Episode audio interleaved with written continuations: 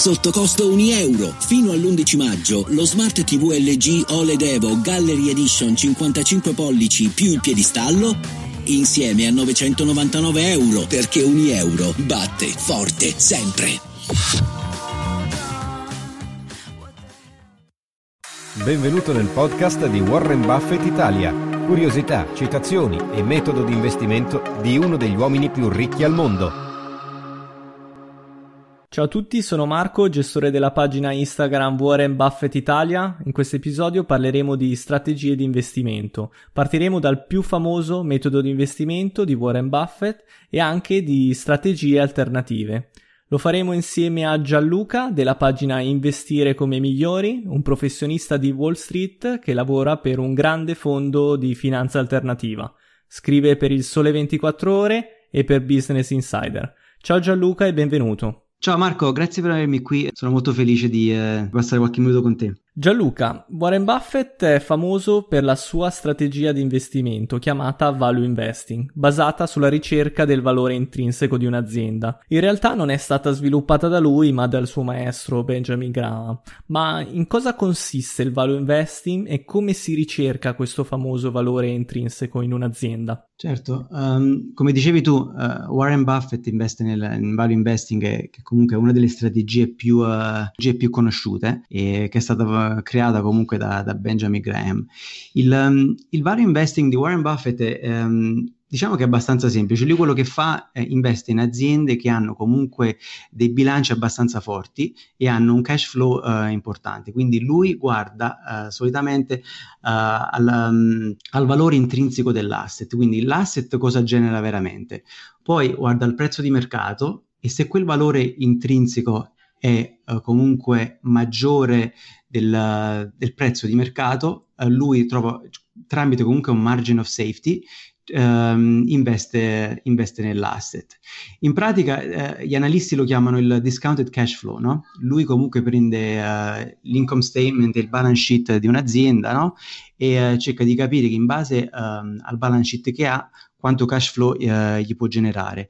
Quindi è, un, um, è, una strategia che in questi ultimi anni non ha funzionato molto bene perché comunque um, ave- eh, in un periodo dove gli interessi sono così bassi, uh, aziende growth uh, tipo le, quelle della tecnologia uh, sono quelle che vanno meglio so, perché queste aziende riescono a, comunque ad accumulare una, un'ingente quantità di, di credito, di debito a costi bassissimi. Ok, ok, quindi il, diciamo lo stile di Warren Buffett di, sta cambiando nel tempo. Diciamo che più che lo stile che è cambiato, però si è trovato quasi eh, nel mezzo di questo, di questo, nuovo cambiamento, perché se tu, se tu, vedi il portafoglio di Buffett ad oggi ha quasi 40% in, uh, in Apple, quindi uh, lui uh, pian piano ha comunque dovuto investire in, um, in aziende che, hanno, che, avevano più potenziale di growth, perché comunque doveva, doveva cercare di ricevere un, um, un ritorno, no? Perché se pensi ad, ad oggi lui è attivo c- circa 140 miliardi di, in cash che non ha investito. Quindi eh, investire in aziende eh, stile value come, come, faceva magari 15-20 anni fa, eh, in questo momento non è che gli, hanno, gli potevano portare un, un, un, ritorno. Basti guardare comunque gli investimenti che ha fatto in, in, Craft, che comunque hanno avuto dei, eh, dei, eh, dei, ritorni, dei ritorni, pessimi. Um, e sì, quindi il, il, problema che, il problema che ha Buffett è che per lui è molto difficile trovare uh, in questo momento uh, del, dei, degli ottimi investimenti nelle mega cap, no? Uh, perché devi pensare che comunque ogni volta che Buffett si muove non è che muove un milione o due milioni, lui muove comunque uh, tra, mezzo, tra mezzo miliardo e, a, um, a, un miliardo, no? quindi lui comunque deve, il, il, tipo di azienda che lui può cercare sono, sono ben poche, sono le mega cap, no? e quelle là specialmente in America sono ultra sopravvalutate. Um, le small cap invece... Quindi ha un po' le mani legate in questo momento. Assolutamente, cioè Buffett purtroppo... Cioè, purtroppo per lui non è che è comunque miliardario, però purtroppo che ha le mani legate, nel senso che per lui è molto difficile trovare un'azienda um, sottovalutata che però è abbastanza grande per il capitale che lui ha da investire. Cioè, uh, e questo è uno dei motivi per il quale, uh, non so se hai seguito, però uh, ha investito nelle aziende in Giappone, no? Mm-hmm. Perché secondo lui comunque, secondo lui e secondo anche quelli, tutti quelli che investono in value al momento, il Giappone ha, ha un potenziale di... Um, per quanto riguarda il, la strategia del value investing. No? Eh, ci sono comunque aziende in questo momento che possono essere comprate a, a uno sconto importante rispetto al prezzo di, eh, di mercato e, e, comunque investire in Giappone in queste eh, che erano 5 trading house no? gli ha dato la possibilità di investire 5 miliardi. E, uh, che purtroppo in America al momento è molto difficile per lui, cioè uh, le small cap per farti capire, no? Cioè Warren Buffett non può più investire oggigiorno in una, in una small cap, perché comunque a parte che se lui investe in, in, una small cap il prezzo vola, perché comunque lui è, il tipo di capitale che mette dentro è comunque abbastanza grande e se comunque compra solo una parte del, del capitale della, della, small cap comunque non è che gli, um, gli cambia molto a lui che alla fine lui ci ha investito eh, circa 250 miliardi tra, ne, nelle, vale, nelle, varie aziende e poi ne altri 150 di, in cash, che sarebbe un mix di, eh, di cash oppure di, eh, di, obbligazioni molto liquide eh, come la tesoreria a, a breve termine.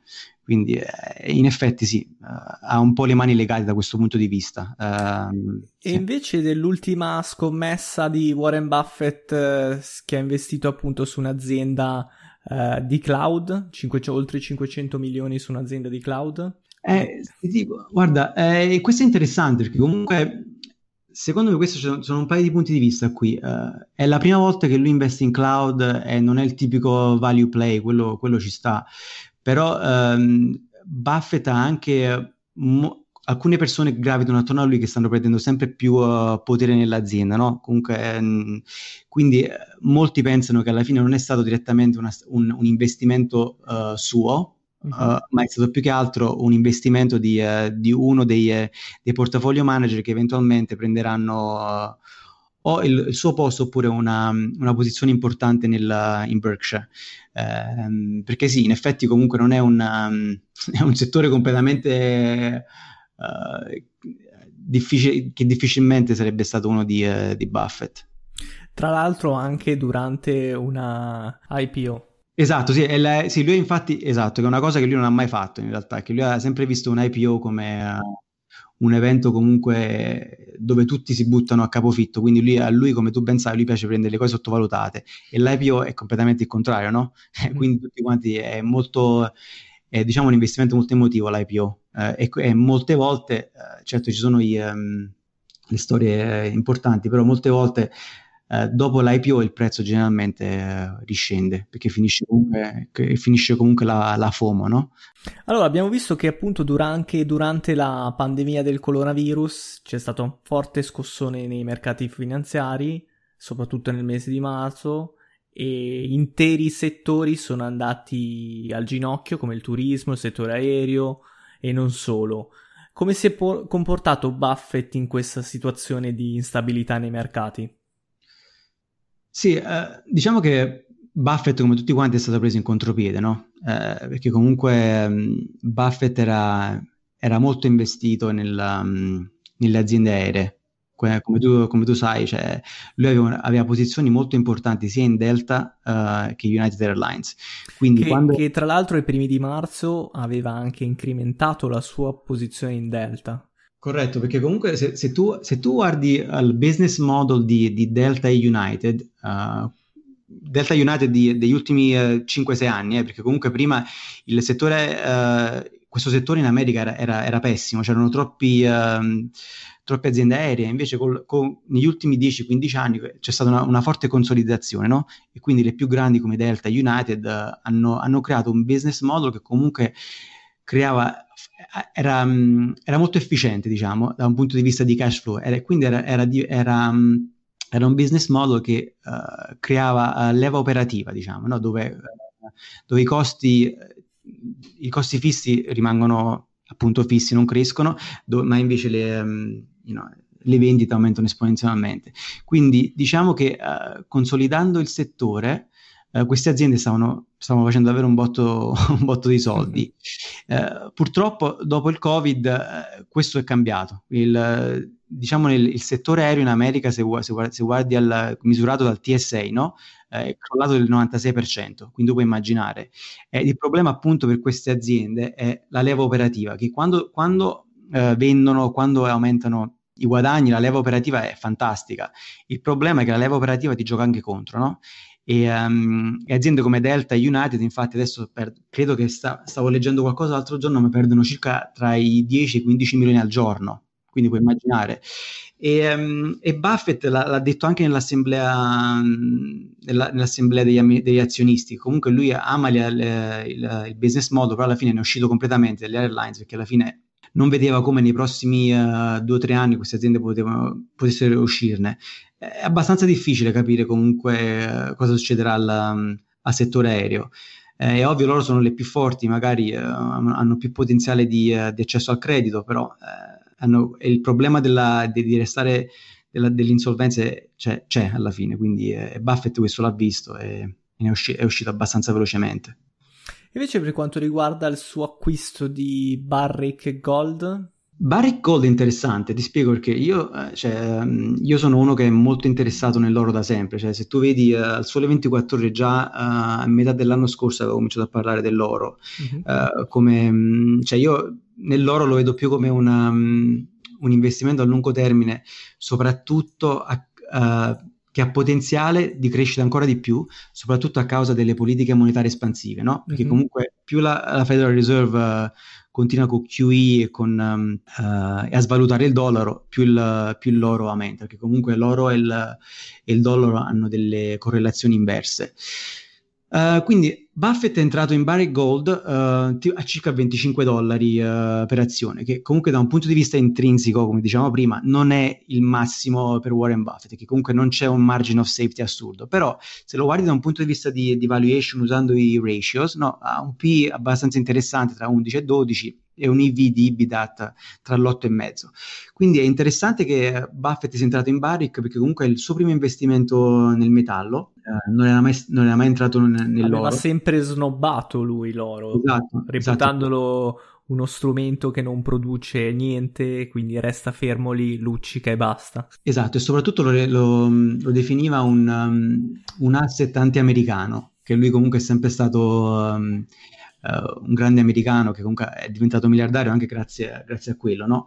E quindi è interessante che lui ha deciso comunque di prendere una posizione nell'oro che credo che, non, è, non, non voglio dire che è anti-americano, però credo che comunque la, la politica della, della, Federal Reserve comunque è qualcosa che gli ha fatto capire anche a lui come stanno andando le cose. Comunque le, le valutazioni, ha portato le valutazioni a dei livelli comunque eh, cioè, assurdi comunque, le, se vedi la S&P 500 dove è adesso comunque non è che è a livelli eh, storici adesso, quindi... Mm-hmm.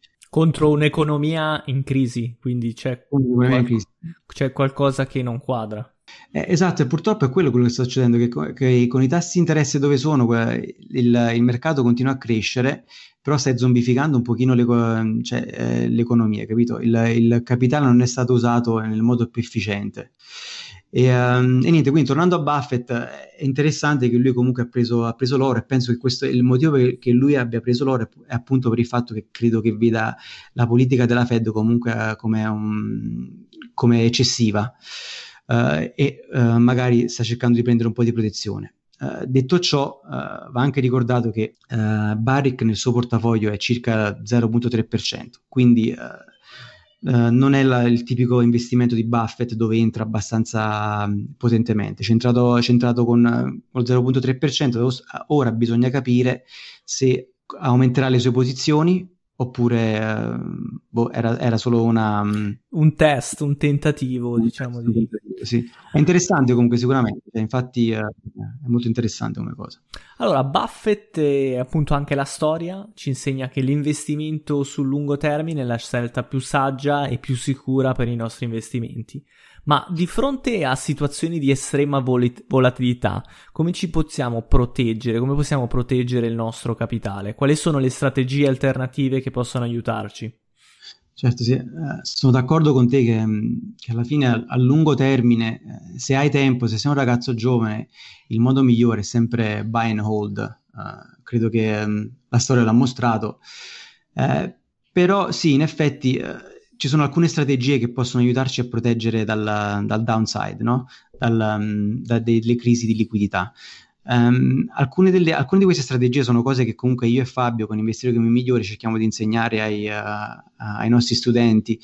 Um, e una di queste qua um, è quella che si chiama uh, long volatility, no? Mm-hmm. Eh, come ti dicevo qualche giorno fa quando parlavamo, la volatilità, innanzitutto cerchiamo di capire cosa, cos'è la volatilità. La volatilità, innanzitutto, è, è la misura dell'intensità delle variazioni subite da un titolo in un determinato periodo. Quindi se uh, un titolo si muove del, del 5%, diciamo che ha, ha, um, ha, una volatilità del 5%. E, um, e, la volatilità, quando io parlo di volatilità, parlo comunque eh, dell'indice, dell'indice VIX. E quindi cioè, l'indice VIX stima la volatilità eh, delle opzioni sulla, sull'SP 500, no? Mm-hmm. Quindi quello che fa offre una previsione eh, di cosa farà il mercato nei prossimi 30 giorni. La cosa interessante del VIX qual è però per un investitore? Che comunque il VIX è completamente, um, non, è, completamente non correlato con, uh, con l'indice della, dell'S&P 500. Quindi se l'S&P crolla, uh, crolla il, il, VIX aumenta uh, esponenzialmente, quindi ti protegge da quel punto di vista, perché um, come tu ben sai, no, i, i, portafogli 60-40, anche l'old weather che ha, che ha, lo, che ha l'oro, uh-huh. quando c'è un crollo di mercato, che è un crollo di liquidità, portano giù tutto. Quindi questi, questi portafogli in realtà non hanno protezione. L'unica, l'unica, protezione che puoi avere è se investi in VIX oppure in strategie di opzioni. Quindi per investire nel VIX ci sono un paio di modi, cioè eh, ci sono diversi modi, però il, eh, forse eh, ne parlo, di, ne parlo, di, due qui. Il, um, uno dei più semplici è magari investire in, um, in gestori che appunto fanno che, che, appunto fanno quello. Um, una delle strategie più, uh, più, importanti è quella che, che, alcuni fondi investono, vanno lunghi la SP 500, no? quindi usano i futures, uh, usano leva per, um, per, investire nella, nel, nel, mercato. Quindi il tuo portafoglio avrà sempre un ritorno di mercato. Se il mercato ti fa l'8%, il, um, quel, il gestore fa comunque l'8% più il potenziale che gli dà la leva. Ok? Quando arriva un periodo dove diciamo che le valutazioni sono alte, uh, il VIX in base a dei tools comincia a mostrare un, un potenziale di upside, questi gestori hanno degli algoritmi che cosa fanno? Uh, escono dalla, dalla, dall'SP 500 e vanno lunghi sul uh, VIX. VIX. Okay. Esatto.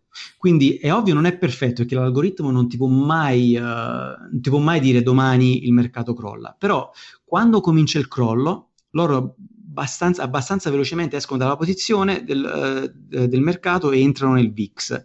E se vedi, molti di questi gestori hanno avuto dei. Um, dei ritorni eccezionali. Quindi... Ma eh, perdonami una domanda, c'è il rischio che il VIX vada a zero? E quindi tu essendo entrato magari a 10 in previsione di una alta vol- vol- volatilità, poi il VIX in realtà vada a zero e compromettendoti il tuo investimento? Un caso ipotetico, eh? Guarda, eh, nel, cioè, ci può essere sempre, la, il rischio c'è sempre, no? Però se, se, arriva a zero vuol dire che non c'è volatilità nel mercato, né, non c'è nessun investimento nelle opzioni, quindi cioè, è, improbabile, ecco. Diciamo. È, è, improbabile, non, non, credo che sia mai successo. Anzi, eh, ti dico, il VIX adesso magari eh, rispetto agli ultimi eh, 3-4 anni, eh, evitando comunque il Covid in marzo, è, è comunque a un, a un, prezzo ragionevole ancora. Uh, quindi... Um, Beh, vedo che col, nel periodo del Covid è andato addirittura a toccare la soglia dei 53. Ti dico, guarda, eh, sì, nel, noi quando, cioè io e Fabio, quando investiamo nel VIX lo facciamo anche con la leva, no? Quindi eh, il, l'indice VIX, però ci sono, ci sono anche alcuni fondi eh, che usano leva sul VIX. Ok, quindi anche ETF ho visto. Sì, sì, sì, esatto. Poi sono... te, te, ne parlerò anche di questo, però generalmente eh, quelli là eh, sono aumentati anche del 5.000%. Mm-hmm. quindi, quindi praticamente prendi tutta la volatilità del mercato Esatto. Eh, e, fa, e, fa, e, protegge in funzione di proteggere i tuoi investimenti. Esatto, sì. Eh, però come dici, cioè, è, è, comunque una, mm, diciamo il VIX, se, se, non lo fai tramite un gestore, è comunque una strategia un po' più attiva e devi avere comunque dei tool specifici. Eh, non che... è una cosa dall'investitore della porta accanto, ecco. Esatto, e, come, mm, come, sì, infatti la seconda strategia che ti volevo dire è appunto questa, usando un ETF che segue il VIX, no? Eh, il problema però dell'ETF che segue il VIX è che comunque non è che lo puoi, lo puoi usare come buy and hold, cioè non è che lo puoi nel tuo portafoglio, lo lasci là e dici vabbè quando sale sale, perché il problema è che uh, se non c'è lo, lo spike, no? se non c'è l'aumento, uh, il VIX ogni mese perde, e comunque c'è quello che si chiama negative roll. Te ne parlo molto velocemente. Il negative roll praticamente eh, il gestore dell'ETF ogni, che deve fare ogni volta? Ogni mese deve uscire dalla posizione e rientrare, no? Quindi eh, il negative roll è quando lo, il prezzo di oggi è più basso rispetto al prezzo del futuro. Quindi ogni volta che stai liquidando la tua posizione del, uh, oggi, devi rientrare col prezzo futuro, giusto? E quindi quello, eh, perché c'è, que- c'è questa, questa, um, questo mercato in contango, ogni volta ci perdi. Quindi il VIX, deve, il VIX se, se, investi con un ETF, devi comunque entrare in quella posizione quando uh, le valutazioni di mercato arrivano a un livello abbastanza alto. Quindi comunque diciamo che sei in un mercato dove il potenziale di un crollo è molto più, uh, più alto rispetto a un bull market che è appena cominciato. E poi ci devono essere vari, mh, vari altri indicatori come la, la, liquidità del mercato, cosa stanno facendo le banche, che ti fanno un po' pensare uh, a cosa stia succedendo. È ovvio che comunque il VIX, il, lo spike che vedi che hai vissuto a marzo, quello è comunque una cosa che, che succede che, che, è quasi impossibile prevedere, no? Anche gli, come dicevo, anche gli algoritmi eh, che possono prevedere quello. Uh, perché comunque quelli sono, sono, black swans, no? Sono cigni neri. Però um, il, diciamo che anche, anche, in periodi non, dove non ci sono cigni neri, comunque la, ci, so, ci, sono de, delle situazioni dove il VIX uh, sale, quello ti, comunque ti aiuta. Beh, quasi Quindi... in tutti gli scenari di forti crolli nei mercati fa impennare il VIX presumo, esatto. no? mm-hmm. esatto, esatto. E, e, quindi, però, quando, lo, quando fai il VIX devi, devi, stare attento, nel senso che quando, quando, sale poi devi uscire subito dalla posizione, non puoi restare dentro, che comunque è, è molto volatile, no? E quindi, quindi è più attivo come strategia, ecco. È, più, esatto, esatto, è molto più attivo. Quindi, uh, quando, cioè, noi comunque suggeriamo sempre, se, se chi vuole queste strategie alternative, comunque di, di usare sempre un, un gestore. È, è vero che paghi di più, eh, però ehm, vale la pena perché eh, una cosa è pagare 1-2% a un gestore che sta investendo nella, nell'SP 500 quando c'è un ETF che ti dà, che ti dà la stessa cosa a, a, un, a un, decimo, una cosa, invest- una cosa, è pagare un gestore che comunque ti dà una, eh, diciamo, un, un, una strategia eh, di protezione importante, capito? Quindi là gli, gli pure il 2% sull'asset, quindi, eh, però sono strategie interessanti alla fine che comunque ehm, possono, possono, essere interessanti per un, per un, investitore che comunque si vuole proteggere dai, dai crolli di liquidità. Certo, e un'altra strategia? Sì, e un'altra strategia della quale ti volevo parlare era, mm, era il tail risk. Uh, il tail risk è quello che a me sinceramente uh, piace di più. Uh, me, io amo il VIX, nel senso che investo da una vita sul, sul, sul, VIX, però il VIX comunque è complicato, quindi è, è molto semplice perderci soldi sopra. Il tail risk invece è, è, è, basato sulla teoria di um, Nassim Nic- Nicolas Taleb, non so se lo conosci. Certo, l'autore del Cigno Nero. Sì, un gran, un, una grande testa, diciamo.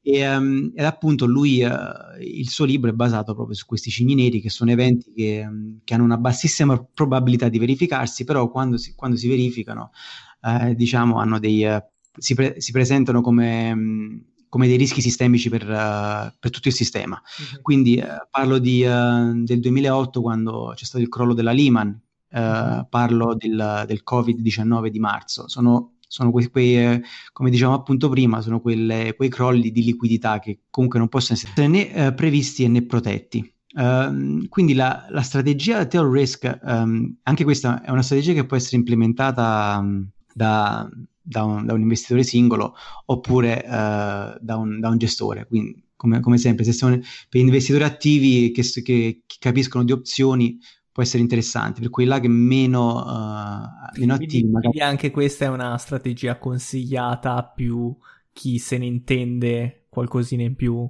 chi è più attivo sui mercati, ecco. Esatto, perché questo comunque è, compriamo um, opzioni put options out of the money, quindi per gestire comunque il movimento di mercato.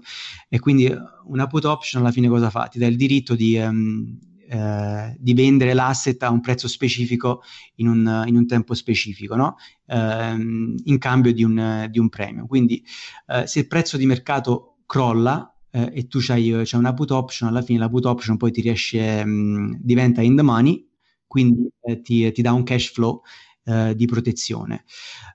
quello che molte volte fanno i gestori è investono il 30% del, dei loro asset in queste put option, no?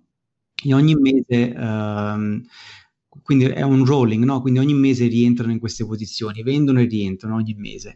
E se c'è un guadagno, eh, quello che fanno, eh, tolgono il, i, i, soldi del guadagno delle put option, li mettono in, in tesorerie, Uh, quindi roba molto liquida oppure, oppure, in cash, oppure se credono che comunque la, la, la put option um, è ancora out of the money e ha un prezzo, import- è un prezzo buono, eh, rientrano nella, nella, put option.